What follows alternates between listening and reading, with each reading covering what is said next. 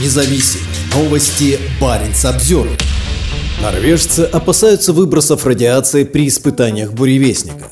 На сделанном 14 сентября спутниковом снимке рядом со сверхсекретным военным полигоном Панькова видны несколько судов. Воздушное пространство и район Баренцева моря, растянувшиеся примерно на 300 километров вдоль западного побережья Новой Земли, останутся закрытыми до 24 сентября. Авария связана с риском локальных выбросов радиоактивных веществ, заявил Баренц Обзервер глава службы разведки Норвегии Нильс Андреас Стенсенес. Служба разведки внимательно следит за российскими программами и испытаниями вооружений, в том числе за этой программой, сказал он. Обеспокоенность, связанная с происшествиями с системами вооружений с реакторной установкой, будут всегда, сказал Стенсенес. Баринс Обзервер отследил при помощи открытых источников российскую активность на Новой Земле с августа. Анализ данных спутниковых наблюдений и сервисов слежения за движениями судов, нотам, извещение летному составу и ПРИП прибрежных предупреждений за этот период позволяют увязывать эту активность с испытаниями буревестника. На спутниковом снимке от 14 сентября в одном из заливов острова Голец видны три суда. На всех из них отключены датчики системы АИС.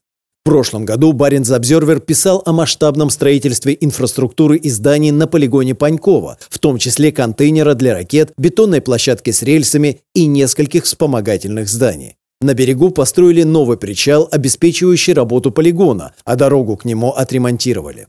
Буревестник мог бы называться летающим Чернобылем, так как ракета приводится в действие небольшим ядерным реактором, охлаждающимся атмосферным воздухом, который, проходя через активную зону из урана, оставляет после себя в воздухе радиоактивные изотопы. Именно поэтому испытания этого оружия сейчас проводятся в одном из самых отдаленных уголков мира, в сотнях километров от ближайшего гражданского поселения. Буревестник, который в НАТО называют Skyfall, все еще находится на стадии испытания, подчеркнул Стенсонес. Владимир Путин первым рассказал о разработке этого устрашающего оружия в своем послании Федеральному собранию в марте 2018 года. Однако разработка крылатой ракеты с реакторной установкой впервые привлекла внимание всего мира в 2019 году. Пятеро специалистов Росатома погибли и еще трое получили ранения при подъеме ракеты с дна Белого моря у полигона Ненокса. Параллельно с этим стало известно о скачке радиации в соседнем Северодвинске. Этой осенью норвежцы опасаются радиоактивного загрязнения воздушной и морской среды.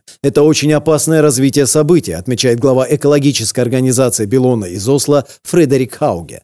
Он начал заниматься проектами ядерной безопасности на северо-западе России еще в последние годы Советского Союза. Мы уже видели, что испытания атомного оружия, летающего туда и сюда, заканчиваются плохо, сказал он. По мнению Хауге, именно поэтому в качестве полигона используется новая Земля. Весь архипелаг закрыт, и никто из посторонних не может получить о происходящем независимую информацию, в том числе информацию об испытаниях и авариях, приводящих к выбросам радиации. «Мы очень обеспокоены», — заявил Хауге. Вся идея этого оружия заключается в том, чтобы вызвать страх. Это стратегическое пропагандистское оружие, сказал он. С учетом этого специалистам Росатома наплевать на выбросы радиоактивных изотопов во время испытаний. Эта ракета предназначена для ядерной войны. По словам Хауги, госкорпорация «Росатом» стала гораздо более милитаризированной после начала России полномасштабной войны с Украиной. Они более закрыты, а доходы от зарубежной деятельности «Росатома» идут на финансирование войны и разработку такого страшного оружия, как атомный буревестник.